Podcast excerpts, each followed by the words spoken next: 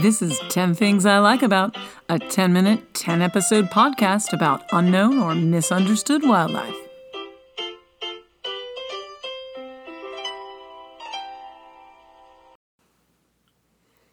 Welcome to 10 Things I Like About. I'm Kiersten, your host, and this is a podcast about misunderstood or unknown creatures in nature. Some we'll find right outside our doors, and some are continents away, but all are fascinating. This podcast will focus 10 10 minute episodes on different animals and their amazing characteristics. Please join me on this extraordinary journey. You won't regret it. This episode continues tarantulas.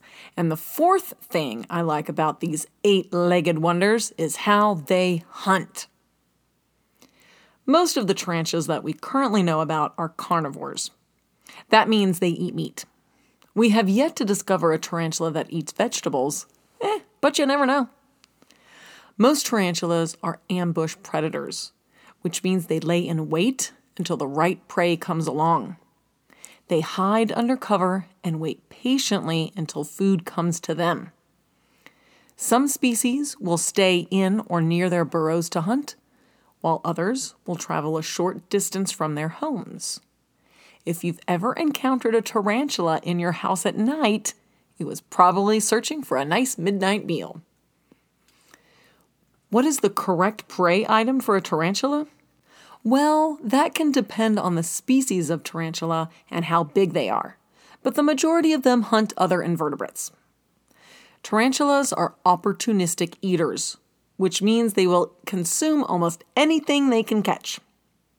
Examples of common prey items are grasshoppers, crickets, beetles, wasps, cicadas, worms, caterpillars, and even other spider species. Sam Marshall, a scientist studying tarantulas in the wild, has been able to lure them out of their burrows by dangling earthworms in front of the entrance. I could go on, but the list is long when it comes to invertebrates. Almost any kind of insect you can think of could be consumed by a tarantula. Hmm, maybe not ants. I haven't seen any references to tarantulas eating ants. Some of you may be asking if they eat things other than invertebrates. You may even be thinking about the bird eating tarantulas of South America. They must eat birds if it's in their name, right? That is a reasonable thought, but eh, not so much. These tarantulas are large enough to eat birds, but there is not a lot of evidence proving that they do eat birds. These large tarantulas eat bigger invertebrates, mice, lizards, and will even occasionally catch a toad. The reason they have this name is because of an illustration depicting an arboreal tarantula eating a hummingbird. But as of yet, no one has seen this behavior in the wild. I'll have more on this in a future episode. Now that we know what they eat, let's find out how they catch their prey. For those of you who have already listened to the episode on senses, you know that tarantulas have fairly poor eyesight. They cannot see in detail. So if they cannot see clearly, they must rely on another sense to detect prey, right? That is an excellent thought, listeners. And that is exactly what they do. The sensitive hairs or setae covering their body help them feel prey items when they are close enough to successfully catch them.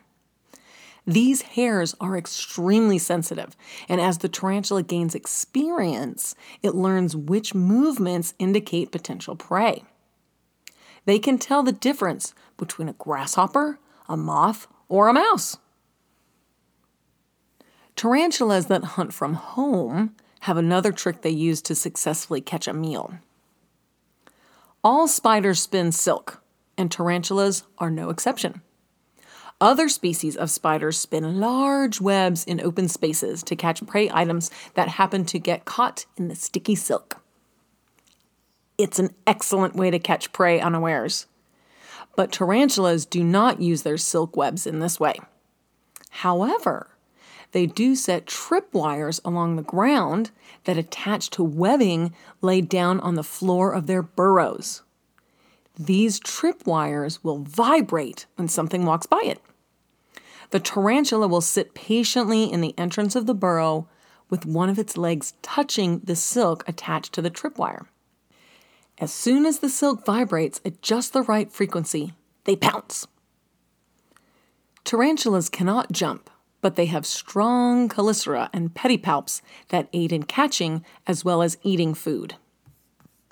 Once they have determined that an appropriate food item is nearby, they can move quickly to snatch it. They grab it with the two fangs that are attached to the end of the chelicera and stabilize it with the pedipalps. Tarantula fangs can only move up and down, so they must rear back to expose their fangs when they are grabbing their prey. The fangs are connected to venom sacs that sit inside the chelicera. The tarantula will inject their prey with venom to kill it. The venom also helps break down the insides of the prey into a soup like liquid. Don't worry, it's likely that their prey is dead before the insides begin to dissolve. Now, this can take a little time, so the tarantula will hold their food patiently as they wait.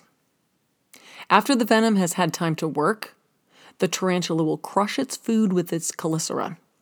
The juices will squeeze out, and the tarantula's strong stomach muscles will suck the juices into its mouth like a vacuum cleaner. I have to admit, it sounds kind of gruesome, but it's also terribly fascinating.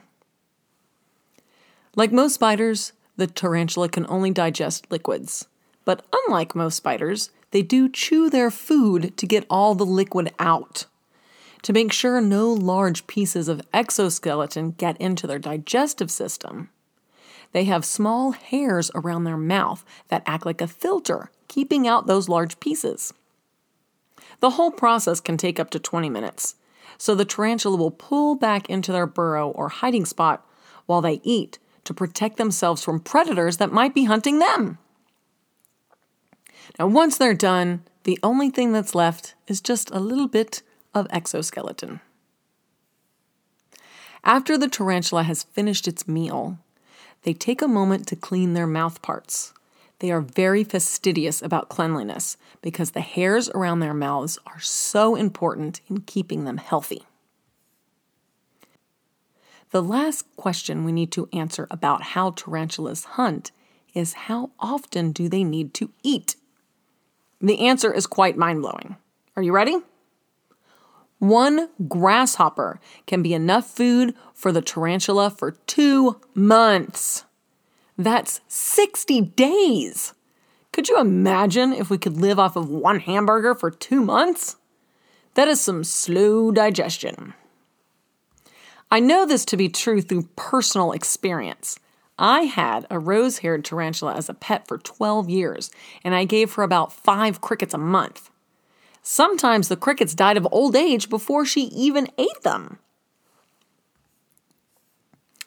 The way tarantulas hunt is fascinating, and I know you loved hearing about it because it is my fourth favorite thing about tarantulas.